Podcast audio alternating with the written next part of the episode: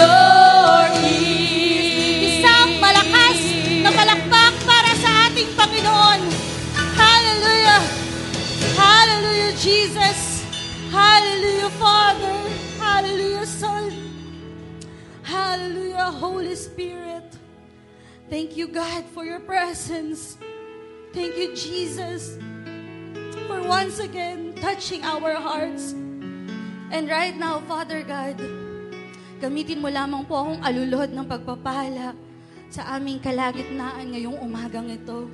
At ang tanging pangalan mo lamang po ang mahitaas at malwalhati sa aming kalagitnaan. Salamat po, O Diyos, sa pangalan ni Jesus. Amen and amen. Ayan po, tayo pong lahat ay makakaupo na. Tunay nga po na nakapagbibigay ng kasapatag sa ating mga uhang na puso ang presensya ng ating Panginoon. Amen po ba? Parang wala akong kausap. Amen po ba? Amen! ba? Lalo na po sa buwan ngayon na ating ipinagdiriwang ang buwan ng mga puso. Tama po ba? Unahin po nating batiin ang ating Panginoong Heso Kristo dahil hindi po basta-basta ang pagmamahal na kanyang ibinigay at inilagak sa buhay ng bawat isa. Higit pa pong pribilehiyo na maipadama po natin sa ating Panginoon ang ating tunay na pagmamahal sa Kanya. Sa pamamagitan po ng ating pag-awit, sa magitan ng ating pagtaas ng kamay kanina. Amen po ba? At nawa po, ang pagsimpleng pag-awit po natin sa ating Diyos ay nakapagbigay ng kasiyahan sa Kanya doon sa kalangitan. Kanina po, habang tayo po ay nag-aawitan, hindi ko po makontain ang aking emotion. Hindi ko po alam kung bakit, pero sa, ah, hindi ko po ma-describe yan, ang tamang term. Ang nararamdaman ko ngayong umagang ito, siguro mixed emotion po, kinakabahan, na, na na-excite, na makapagsalita pong muli sa inyong harapan. So sa panahon po ngayon, ayan, tayo po ay nagdiriwang ng buwan ng mga puso, tama po ba? At ah, tunay nga kanina, yung kinanta natin at inawit natin sa ating Panginoon ay nag-express ng ating pagmamahal sa Kanya, ng ating umaapaw na pagmamahal sa Kanya. Kayo naman po, ngayong umagang ito, ayan, bago po matapos ang ikalawang buwan ng taong 2022, yan. At naniniwala po ako na sa ating pag-aaralan po ngayong umaga ay hindi po ito nawawala ng ah, hindi po ito nawawala sa panahon. Yan. Hindi po ito ah, hindi pa po huli ang lahat para atin pong itong pag-aralan. That every time po na tayo po ay rumaranas o dumaranas ng pagsubok o hamon sa ating buhay, ay higit po nating ninanasa na magkaroon ng tinatawag po nating a new beginning with God. Amen po ba? Ayan. So ang ating pong pag-aaralan ngayong umagang ito ay pinamagatan ko pong a new beginning with God. So marami po sa atin sa pagpasok po ng taong ito ay nag-aalala. Tama po ba? Hindi po natin alam kung kailan matatapos ang mga nangyayari sa bansa ngayon. Hindi natin alam kung ano at sa kabi-kabilang kaganapan po sa nangyayari ngayon, hindi natin alam kung ano po. Wala po tayong kasiguraduhan. Amen po ba? Na dati po, ang simpleng batian natin, ang handshake, ang beso-beso, ang pagyakap, ngayon po ay simpleng tango na lang. Amen po ba? Ang ibinibigay natin sa ating mahal sa buhay. Hindi na po natin sila na siya handshake. Kapag po sa church, di ba? May mga asherat po tayo dati. Kinakamayan pa po tayo pagpasok sa church. Pero ngayon, isang matamis na tango na lang. di ba po? Pero ano nga po ba ang ating ah, ano nga po ba ang ating paghahawakan sa panibagong taon, sa panibagong buwan ng ating buhay po ngayon? At nais po ng ating Diyos na ngayong umaga pong ito ay minsan pa ma-remind tayo na kapatid, anak, tayo po ay haharap sa panibagong yugto ng ating buhay na kung saan ay nais ng Lord na samahan ka. Amen po ba? Gusto mo bang kasama ang Diyos? Amen. ba? Yun po yung ninanais natin at yun po ang desire ng puso ng buhay ng bawat isa. Kaya ngayong umaga pong ito, maging sa mga tao pong sumusubaybay sa ating FB Live, ay magkakaroon po tayo at mag-desire po tayo ng panibagong simulain kasama ang ating Panginoon. Amen po ba? Kung ang mundo pong ito ay nagkakaroon ng bounce back, kung ang mundo pong ito ay nag adjust na sa new normal, at malapit na po tayo magkaroon ng face-to-face. Amen po ba? Na pag-aaral, face-to-face na pagtatrabaho, hindi na po tayo mag-work from home. Ngayong umaga pong ito, nais po ng Diyos na simulan po natin ang panibagong yugto ng ating buhay na kasama ang ating Diyos. Excited po ba tayo doon? Ako po, excited po ako. Hindi lang po dahil mag start na po kami magkaroon ng face-to-face na klase, bagkos na-excite po akong ipahayag ang salita po ng Diyos sa ating kalagitnaan ngayong umaga. At sabi nga po sa ating title, A New Beginning with God. Sabi po sa Isaiah 43 verse 18 to 19, Forget the former things. Do not dwell on the past. See, I am doing new things. Now it springs up. Do you not perceive it? I am making a way in the wilderness and tre- streams in the wasteland. Forget the former things. Sabihin nga po natin. Yes, forget the former things. Madiin po na sinabi sa atin ng ating Panginoon sa kanyang salita that we need to forget the former things and do not dwell on the past. Di ba po? Dito po ay malinaw na sinasabi ng ating Panginoon na kailangan na po nating yakapin ang panibagong bukas na kasama siya. Panibagong simulain na kasama siya.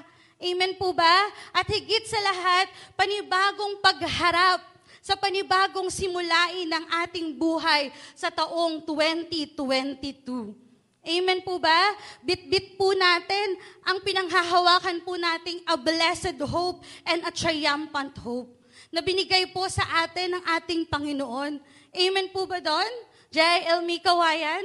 Napakasarap pong isipin na tayo habang nagsisimula ang ating buhay, tayo po ay unti-unting nagiging okay, nagiging maayos dahil alam natin kasama natin ang ating Diyos. Now let's start po how to start a new beginning with God. Ayan, meron lamang po akong tatlong bagay na nais iwan po sa ating kalagitnaan kung paano po tayo magkakaroon ng isang bagong simulain kasama ang ating Panginoon. Number one, new beginnings with God must focus on the cross of the Calvary. Sabi po sa 1 Corinthians 1 verse 18, For the word of the cross is foolishness to those who are perishing, but to us who are being saved, it is the power of God. For us to have a fresh start with God, we need to focus first at the cross of the Calvary. Amen po ba? Para po tayo ay magkaroon ng isang matagumpay na pagsisimula kasama si Kristo, kailangan po balikan natin ang krus ng Kalbaryo. Remembering the goodness and greatness of God's love. Remembering the sacrifice, the death, and resurrection of Jesus Christ. Amen po ba? And what does it mean to focus on the cross? It means remember the love of God through His letter or through His love letter. And it is written po in John 3.16, For God so loved the world that He gave His one and only Son, that whosoever believes in Him shall not perish, but have eternal life. Amen po ba? Sa pagbalik tanaw po natin sa krus ng Kalbaryo, dapat po nakikita natin that every time that we are facing or we are looking back sa krus po na kung saan ay namatay at nabuhay ang ating Diyos, dapat po punong-puno tayo ng pagmamahal, punong-puno ng pag-asa. Amen po ba? Habang tayo po ay patuloy na nagnanasa ng panibagong simulain ngayong 2022, nawa po dalhin natin at ilagay natin sa ating mga puso ang love letter na ito ng ating Diyos. Sabi nga po, di ba, the heart of the Bible is John 3.16, because God so loved the world that He gave His Son for you and me. Amen po ba? At dahil higit na masarap humarap sa panibagong yugto ng ating buhay na alam natin na may tunay na nagmamahal sa atin.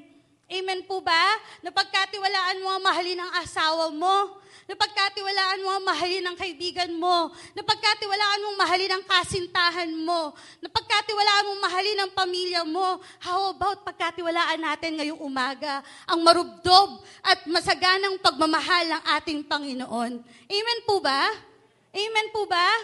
Amen. At sa darating na, na at sa buong taon po ng 2022, naniniwala po at nananampalataya na hindi man po perpekto ang buhay, Hindi man po lahat tayo ay nakahiga sa bed of roses. Ayan, di ba?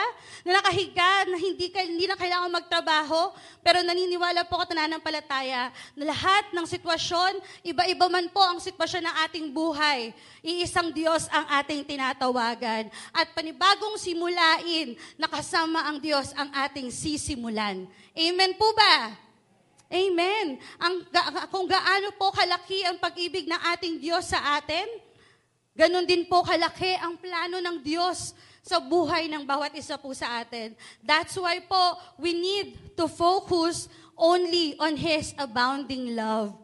By remembering and focusing to the cross of Calvary. Ngayong umaga pong ito, as we look back sa cross ng Calvary po, sa krus ng Kalbaryo, gusto po ng Diyos na maranasan mo ang kanyang wagas at tapat na pagmamahal. Amen po ba?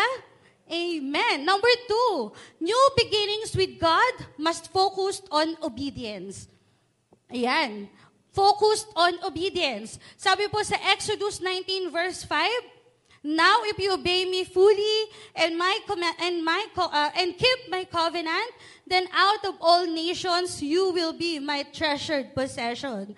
Although the whole earth is mine. For us to be able to have a new beginning with God, aside from focusing to the cross of the Calvary, we need to obey our God. Sabihin nga po natin, obey our God. Obey our God. Tayo po ay sumunod. Sabihin mo nga po sa katabi mo, sumunod ka. Diba? Sunod po tayo. Ang ganda po ng verse. Tama po ba na ating pong nabasa? Sabi po dyan, if you obey me, if you obey me fully and keep my commandment, then out of all nations you will you will be my treasured possession. If we obey our God, we are His treasured possession. Pag sinabi pong treasured possession, inaalagaan. Tama po ba? Hindi po yan basta-basta lang tina- sinasantabi. Ibig sabihin, nakalagay sa isang mamahaling lalagyanan. Nakalagay sa isang ah, lagi-lagi mong nakikita. Tama po ba? And sabi po, pag treasured possession, hindi lang po ito basta-basta tinitingnan, kung hindi tinititigan. Amen po? At ang treasured possession po ay laging nasa top priority ng ating Panginoon.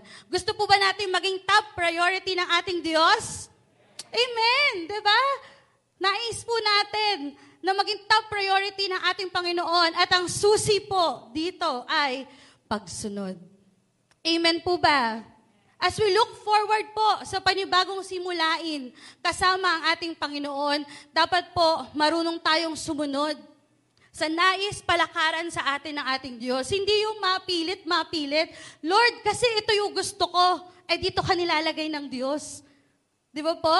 Minsan ganun po tayo eh, mga Kristiyano. Di ba? Susunod ka kay God, pero may kondisyones. Lord, sige, gagawin ko to, pero. Di ba? Lord, sige, gagawin ko to kung. di ba? Pero minahal po tayo ng ating Panginoon nang walang pero, nang walang kung. Amen po ba? Kaya da- tayo po ay dadalhin ng ating Panginoon sa isang landasin, sa isang tahaki ng ating buhay na hindi ka mapapahamak, kapatid. Amen po ba? At taisin po natin na tayo po ay titigan ng ating Panginoon. 'Di ba? Ang sarap po 'di ba sa mga may asawa na diyan, sa mga babaeng may asawa diyan kapag tinititigan ka ng asawang lalaki. Tama po ba, mga babae? 'Di ba? Parang sobrang naman kinikilig ako. Ba, ganyan. Hindi po ba? Ganon din po ang nararanasan natin sa ating Panginoon. Dapat po nasain nating titigan tayo ng ating Diyos. Sino po ang mga nanay dito? Ah, hindi na lang po nanay kasi lahat naman tayo bumibili sa tindahan, pumupunta sa supermarket. 'Di ba? Pag bumili ka ng isang bagay, syempre titingnan mo 'yan. 'Di ba po? O titingnan mo, asa ng maganda. Pero once na may nakita ka na napakaganda sa iyong paningin, kukunin mo, hahawakan mo, tititigan mo, titingnan mo ang bawat sulok, bawat bahagi ng bagay na ito at pag-aaralan mong mabuti. Tama po ba? Ganon din po ang ating Panginoon sa atin, sa ating mga buhay. At i-desire po natin ngayong umagang ito na tayo po ay titigan ng ating Panginoon. Amen po ba? Huwag lamang pong tingnan, kung hindi, titigan. And let's just give reasons why. Bakit tayo kailangan titigan ng Diyos? Bigyan natin ng rason ng ating Panginoon. Hindi yung magpipray ka, Lord, gusto ko titigan mo ako. Pero wala ka namang ginagawa to serve God, to love God, even to pray, and to just to, read the Bible. Hindi po ba? Rebuke po ito para sa atin. Mahal ko po kayong lahat. Amen po ba? Di ba po? Kung sasabihin natin sa ating Panginoon ngayong umagang ito na, Lord, titigan mo ako. Gusto kong titigan mo ako. Gusto kong makita mo ang bawat sulok ng aking buhay. Gusto kong titigan mo at makita mo ang bawat hinagpis ng aking puso. Ang bawat kagalakan sa aking puso. Bigyan natin ng rason ng ating Panginoon. Amen po ba? Amen po ba, church? At naniniwala ako sa Jael May Kawayan, maraming tinititigan ng ating Diyos. Amen po ba? Amen. And let us focus to the, to the fact that tells you that His treasured possession. We are His treasured possession. At dahil po doon, tayo po ay kanyang tititigan. Amen po ba? Amen. Ganun po katamis at kasweet ang pagmamahal ng ating Panginoon sa atin.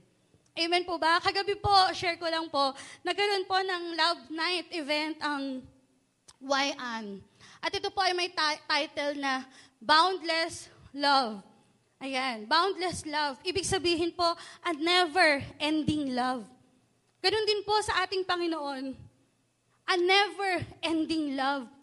Kung gaano po tayo minamahal ng ating Diyos, kung walang katapusan po niya tayong minamahal, nawa po, Jael May Kawayan, at sa mga nakikinig po sa atin sa FB Live, nawa po, makita rin po at matagpuan ng ating Diyos na tayo po ay marubdob na nagmamahal sa Kanya. Hindi lang po sa kasaganahan, hindi lang po sa kasiyahan at kaligayahan, Bagkos kahit po sa mga panahon na tayo ay hinahamon, sa mga panahon na hindi natin maintindihan ang sitwasyon ng buhay. Amen po ba? Minsan nga po, ang, ang, nakaka, nakakaloko, nakakaloko po ang, ang social media, ang Facebook. Minsan yung mga magagandang bagay lang yung pinopost natin eh. Tama po ba? Siyempre, di ka naman magpo-post na isang beses ka lang kumakain sa loob ng isang araw. ba? Pero kasinungalingan po ito. Nais po ng Diyos ngayong umagang ito na maging matapat po tayo sa sitwasyon ng ating buhay. Sa lahat po ng sitwasyon ng ating buhay, maging mapalig, mapal, maging masaya ka man, maging nag, naghihirap ka man sa mga panahong ito, tandaan po natin, wagas ang pagmamahal ng ating Panginoon sa buhay ng bawat isa. At ito po ay sapat sa lahat ng bagay. Amen po ba? Number three po, mission para sa ikabibigay ng ah, ika, ika, ika, lulugod ng ating Panginoon sa, kalagit, sa kalangitan. Amen po ba? Amen po ba? And that's the best, that's the greatest challenge po for all of us. Tama po ba? Kaya nga po, Great Commission. 'Di ba? That's the greatest challenge na it's up to you, kapatid, kung yayakapin mo ngayong umagang ito. At naniniwala po ako na ang Zael May Kawayan ay matapang na yayakapin ang challenge na ito ng ating Panginoon. Amen po ba? Amen. At ngayon naman po, yan. So now, we know how to start a new beginning with God. Ngayon naman po ay alamin po natin, why do we need a new beginning with God? Another three pointers. Yan. So bakit po natin kailangan? Bakit nga po ba natin kailangan ng isang panibagong simula kasama ang ating Panginoon? Number one, because it is a mass. Commercial lang po. Mainit po ba talaga o ako lang yung naiinitan? Ayan. So, akala ko pa ako lang yung hot. diba? So, because it is a mass. Kailangan po natin ng panibagong simulang kasama ang Lord. Thank you, Carlo. kasama ang Lord. Simple lang po. Why? Dahil ito po ay kailangan. Amen po ba? Kailangan po. Kailangan kasama natin ang Diyos. Sino gusto mong kasama? Ang kaaway? Ang demonyo? Di ba po? The reason why we are here at bakit po natin kailangan na kasama ang ating Panginoon ay dahil kailangan natin. At bilang mga Kristiyano at anak ng ating Panginoon, ang bawat yugto po ng ating buhay ay kailangan po nating mag-decide. Tama po ba? Sabi nga po, di ba, I remember, araw-araw daw po ay every time na tayo po ay gumigising tuwing umaga, yun po yung simula ng decision making natin. Tama po ba? Magdidesisyon ka, mm, babangon ba ako? Hindi. Joke lang po. Joke lang. Ba? Magdidesisyon ka. Ano ang gagawin ko ngayong umagang ito? Saan ako pupunta? Magiging fruitful ba ang umagang ito? Di ba po? Desisyon agad. At tayo po bilang mga Kristiyano, kailangan po sa araw-araw ng ating buhay, kailangan po nating mag-desisyon. Sabihin nga po natin, mag-desisyon ng tama. Di ba po? Magdesisyon po tayo ng tama, hindi po yung uh, ikasasama po natin. Di ba? So tayo po ay kailangan magdesisyon. Hindi lang po sa kakainin natin, sa dadamitin natin, bagkus po sa kalagayan natin. Magdesisyon po tayo kung tayo po ay mananatiling kaawa-awa. Magdesisyon po tayo kung tayo po ay mananatiling lugmok at walang pag-asa. Magdesisyon po tayo sa buhay natin ng mga ganong bagay kung hindi natin kasama ang ating Panginoon. Pero ngayong umagang ito, tayo ay magdidesisyon araw-araw na magsisimula kasama ang ating Panginoon ng may pag-asa. Amen po ba? May pananampalataya at may patutunguhan na pagmamahal dahil alam nating mahal tayo ng ating Panginoon. At every time po na tayo po ay nagdesisyon araw-araw na baguhin ang ating buhay, di ba po sabi, every day is a process. Di ba? Wala naman pong, sige po, mag-isip po kayo ng isang bagay na hindi dumaan sa proseso. Magbibigay po ako ng 1,000. Ay, hindi, asawa ko po. Meron po ba? Wala. Lahat ng bagay ay dumaan sa proseso. Amen po ba? At maging ang buhay mo, buhay ko, buhay nating lahat ay dumadaan sa proseso na nais ng Diyos na daanan natin. Tayo ba ay babalik sa nakaraan? Tayo ba ay tatalikod muli sa ating Panginoon? No, amen. Di ba po? Yakapin po natin ang salita ng Diyos sa 2 Corinthians 5 verse 17. Therefore, if anyone is in Christ, the new creation has come, the old is gone, the new is here. Tingnan mo po ang katabi mo. Yes, that's, it. that's the new creation of God. Pwede po bang palakpakan natin ang ating Diyos? Amen. Amen po ba? Nasain po natin na sa araw-araw na pamumuhay natin ngayon, sa ating pong panibagong simulain sa ating Diyos, ay piliin po nating magbago at ipakita po natin sa ating Panginoon na tayo ay kanyang totoong anak. Amen po ba? Amen po ba? Hindi po perpekto ang mga tao sa paligid natin. Hindi po nire-required ng ating Panginoon na tayo po ay maging perpekto. Dahil wala pong perpekto uh, except sa ating Diyos. Even, even our leaders, our co-workers, our pastors, ay may nagagawang nakakasakit sa ating damdamin. Amen po ba? Pero God wants us to choose kung pipiliin mong mas maging mabuti o mas pabayaan ang paglagong espiritual mo. Amen po ba? Naniniwala po ako na sa ating kalagitnaang ito, mas pinipili po natin na makasama ang ating Panginoon. Amen po ba? Na mas pinipili po natin sa panibagong simulain ng 2022, mas pinipili po nating mahalin at pagkatiwalaan ang ating Panginoon. Pwede po bang palakpakan natin ang ating Diyos? Number two, ayan. So medyo mabilis lang po ang ating pag-aaralan. Number two, because we need it. Why do we need to have uh, God in our side sa new beginning po ng buhay natin? Dahil kailangan po natin. Sabihin mo, dahil kailangan ko.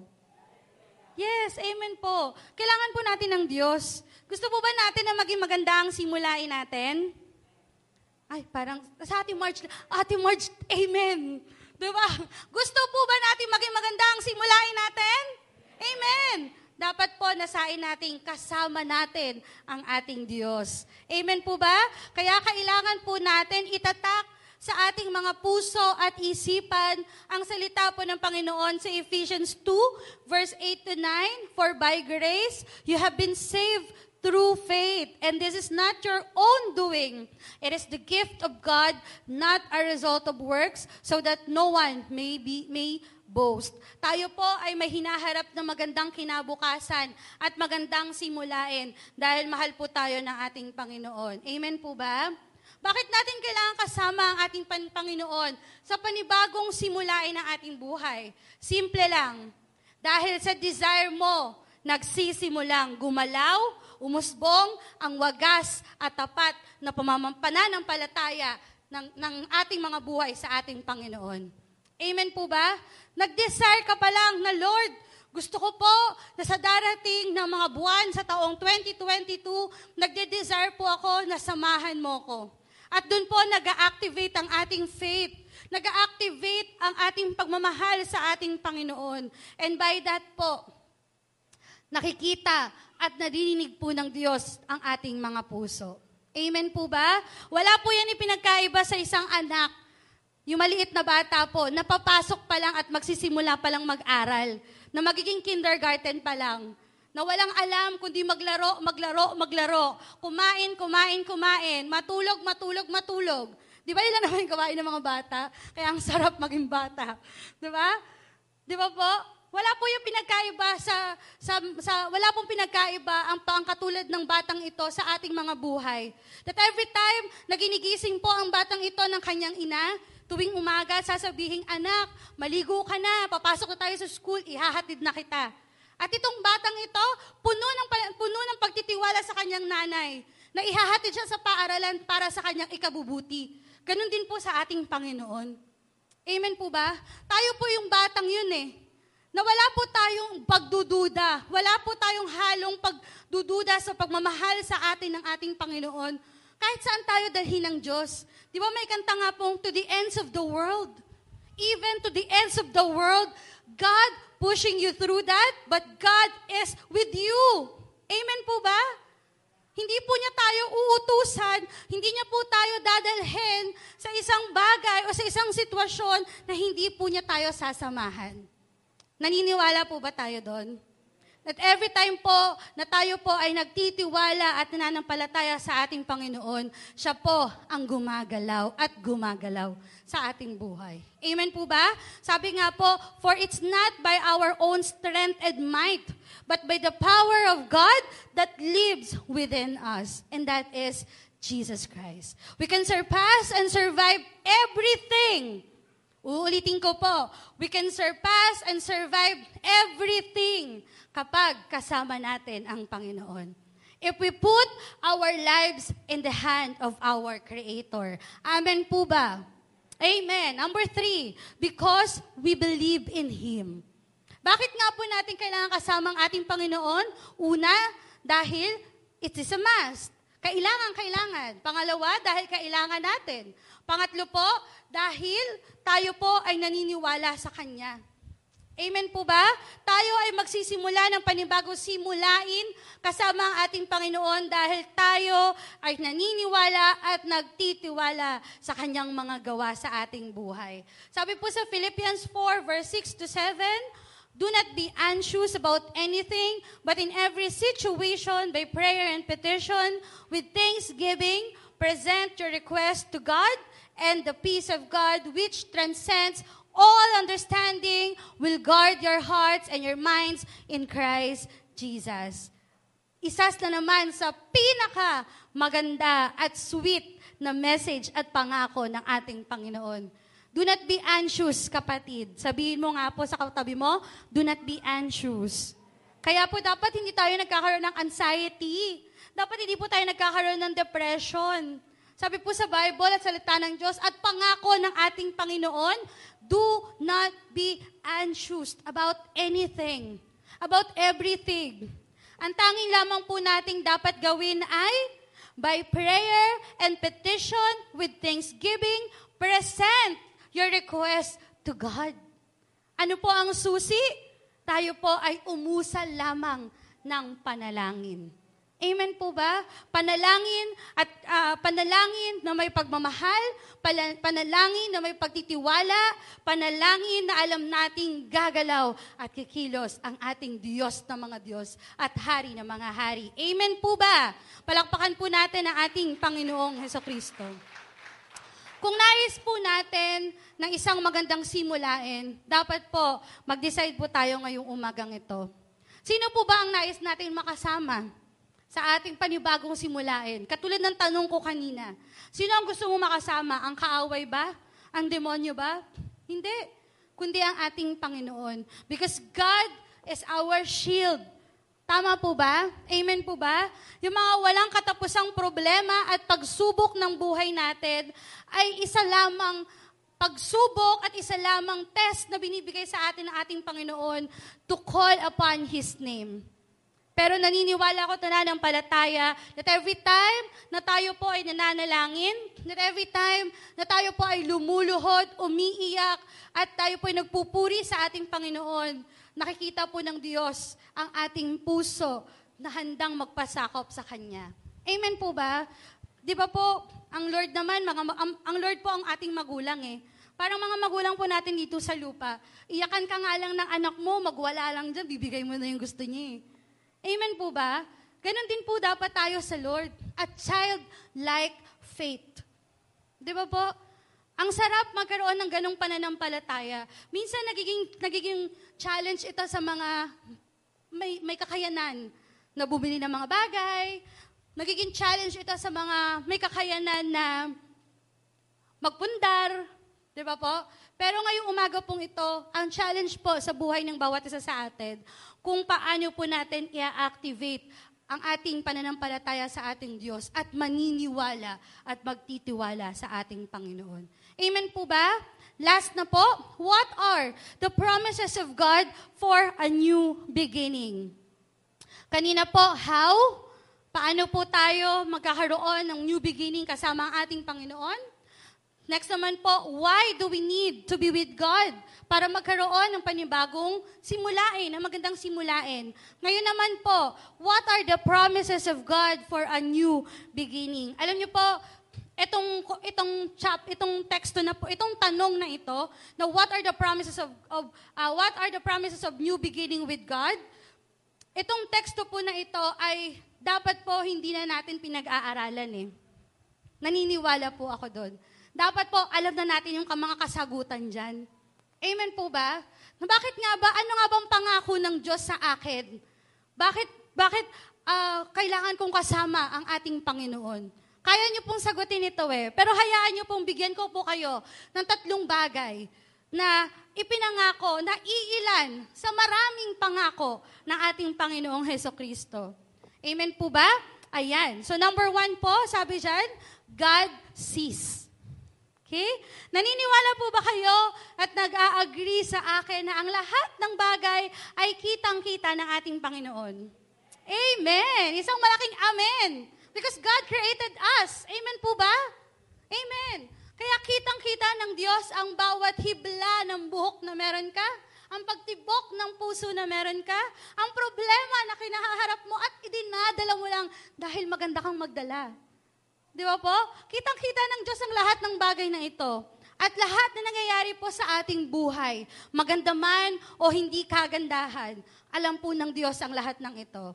At yes po, kitang-kita ng Diyos ang mga bagay na uh, dinidesire ng puso mo ngayong umagang ito. Sabi po sa Proverbs 15 verse 3, The eyes of the Lord are everywhere, keeping watch on the wicked and the good. Yo po? The eyes of the Lord are everywhere. So kung nakikita po niya tayo, as we choose to start our new beginning with God, isa po sa kanyang maraming pangako na siguraduhin nakikita kanya. At hindi lang nakikita, bagkos natititigan kanya. Bigyan po natin ng dahilan ng Diyos para po tayo ay kanyang matitigan. Katulad ng ating tinuro kanina. Dahil iba po ang tinititigan sa tinitingnan. Next po, number two. Number two, God hears. Kanina po, God sees. Pangalawa, God hears. Do you believe that God hears? Amen. 'Di ba? Kung tayo po ay nakikita ng ating Panginoon, higit sa lahat po, tayo po ay kanyang naririnig. Sa pamamagitan po ng ating panalangin. Pinakikinggan po tayo ng ating Panginoong Heso Kristo sa bawat papuri na lumalabas sa ating bibig, sa bawat pag-awit na lumalabas at pagsamba na lumalabas sa ating bibig, tayo po ay naririnig ng Diyos. Kaya nga po kanina, di ba, inuna nating mag-praise and worship. At hindi lang, hindi po naging sapat ang praise and worship. Tayo po ay nag-desire pa na haranahin natin ang ating Diyos. Dahil gusto po nating kiligin ang Lord sa kalangitan sa pamamagitan ng ating buhay. Amen po ba? Dinidesire po ba natin yon? Sa mga kalalakihan po dito, wag lang po yung girlfriend nyo or mga asawa nyo ang hayaan yung kikiligin sa inyo. Bagkos, pakiligin natin ang Lord sa kalangitan. Amen po ba? Katulad ng turo ni Pastora Diwani kagabi, ang sabi niya, isa sa pinakamasaya at pinakamagandang regalo sa atin ng Panginoon ang kanyang pagmamahal.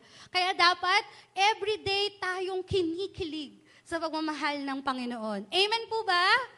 Amen. At sabi po dito sa atin, ayan, sabi po sa Isaiah 65 verse 24, Before they call, I will answer.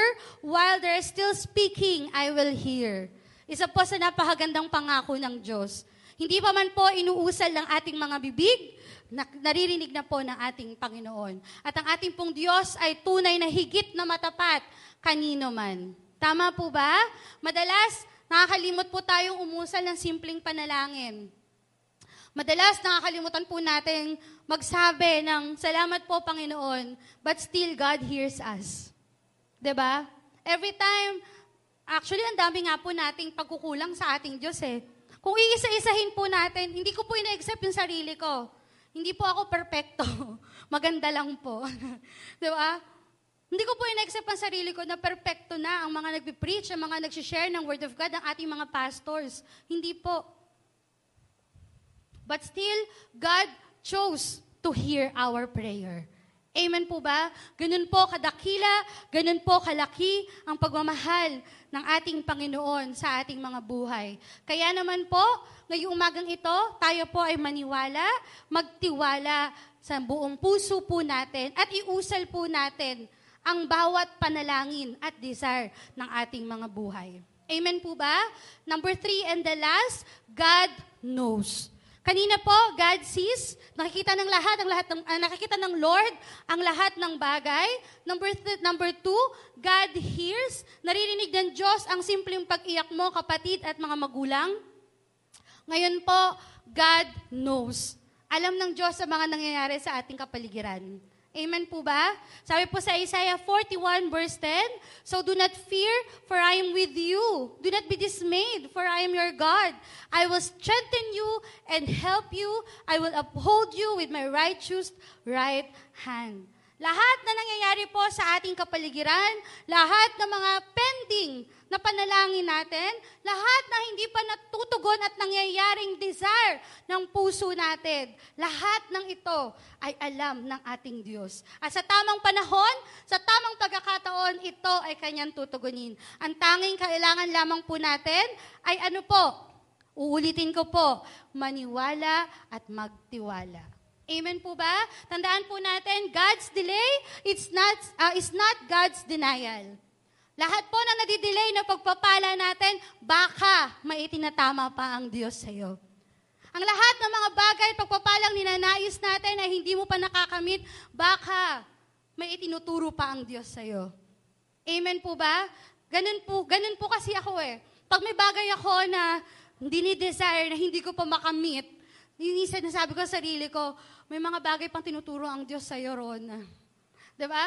Kailangan po nating manalangin, manalangin, at manalangin. At sa panahon po na tayo po ay panibagong simulain ng ating 2022, nawa po maging desire po ng puso ng buhay ng bawat isa. Nasamahan tayo ng Diyos. Alam niyo po ba yung footprints in the sand? Di ba po? Akala niya, nung una magkasama sila ng Diyos na naglalakad. Dahil apat pa, yung uh, apat pa, uh, ilang pares pa po ng paa yung nasa buhangin.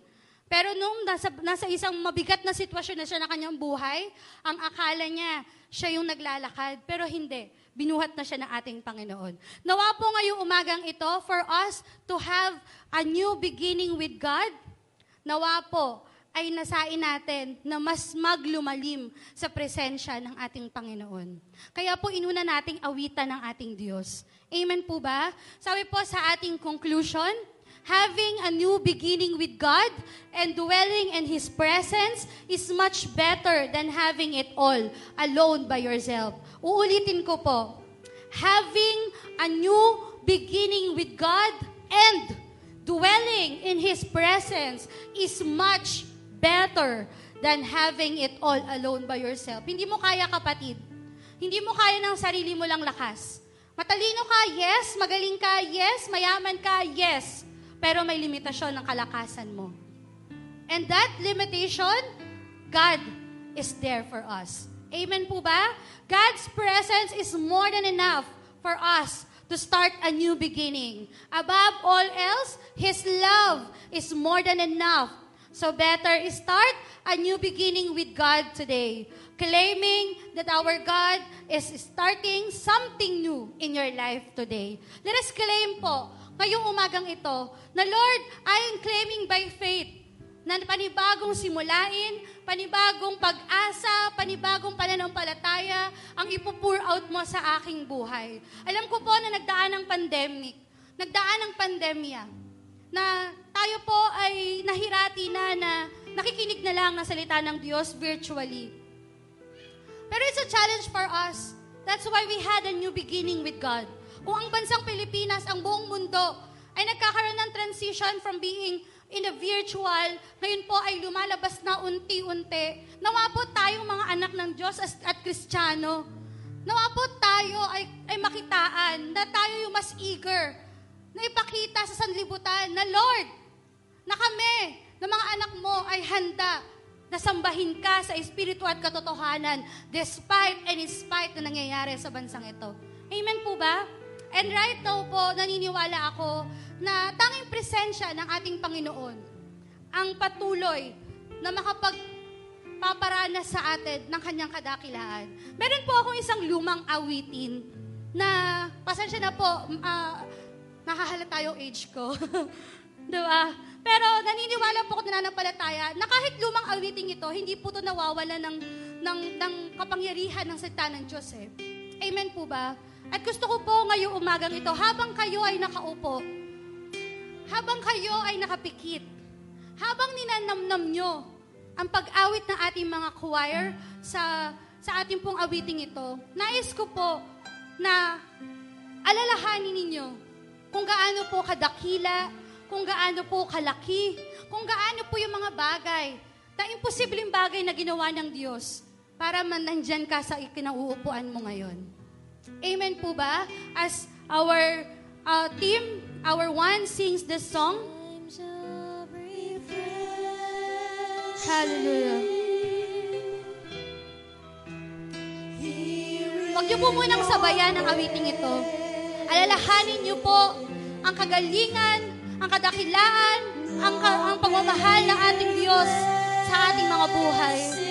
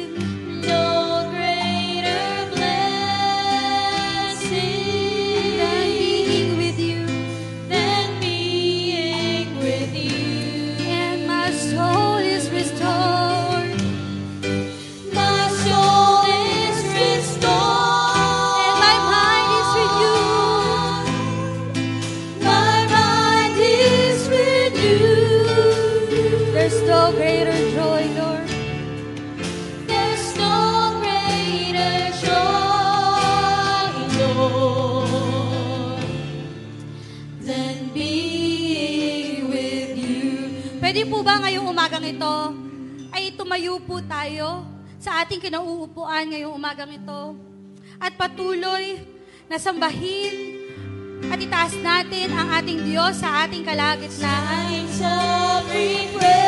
Pwede mo ba itaas natin ang ating kamay sa ating Panginoon?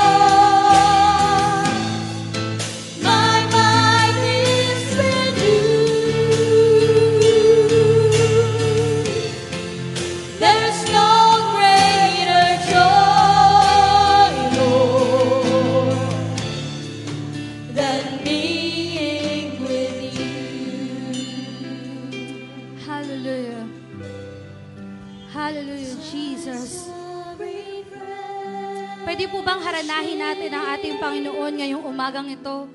For He deserves our worship, our thanksgiving. Oh, Jesus.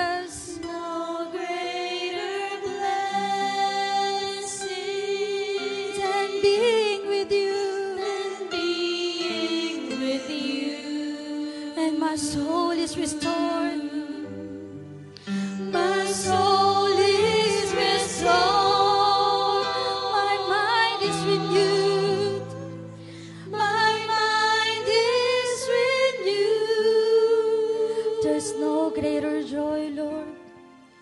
There's no greater joy, Lord, Than being with you.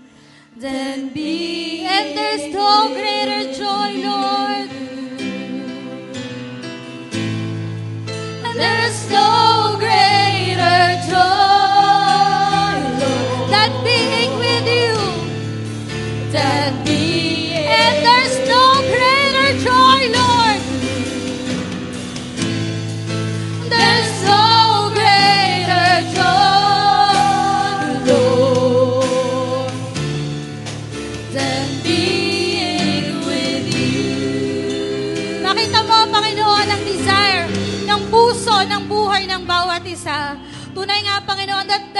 greater joy than being with your presence, than being with you, than being with you alone, O God. Kaya naman, Panginoon, ngayong umagang ito, salamat sa iyong paggalaw. Salamat sa iyong malabay na pagmamahal. Salamat, Panginoon, sa iyong kadakilaan. Tunay nga, Lord God, na kami po ay magsisimula ng panibagong simulain na may tunay at tapat na pagmamahal sa iyo, na may tunay at tapat na pagtitiwala sa iyo, at may tunay at tapat na pananampalataya sa iyo. Salamat o Diyos, tunay nga po na sa iyo namin ibinabalik ang pinakamataas na papurit pasasalamat sa pangalan ni Jesus. Amen at Amen.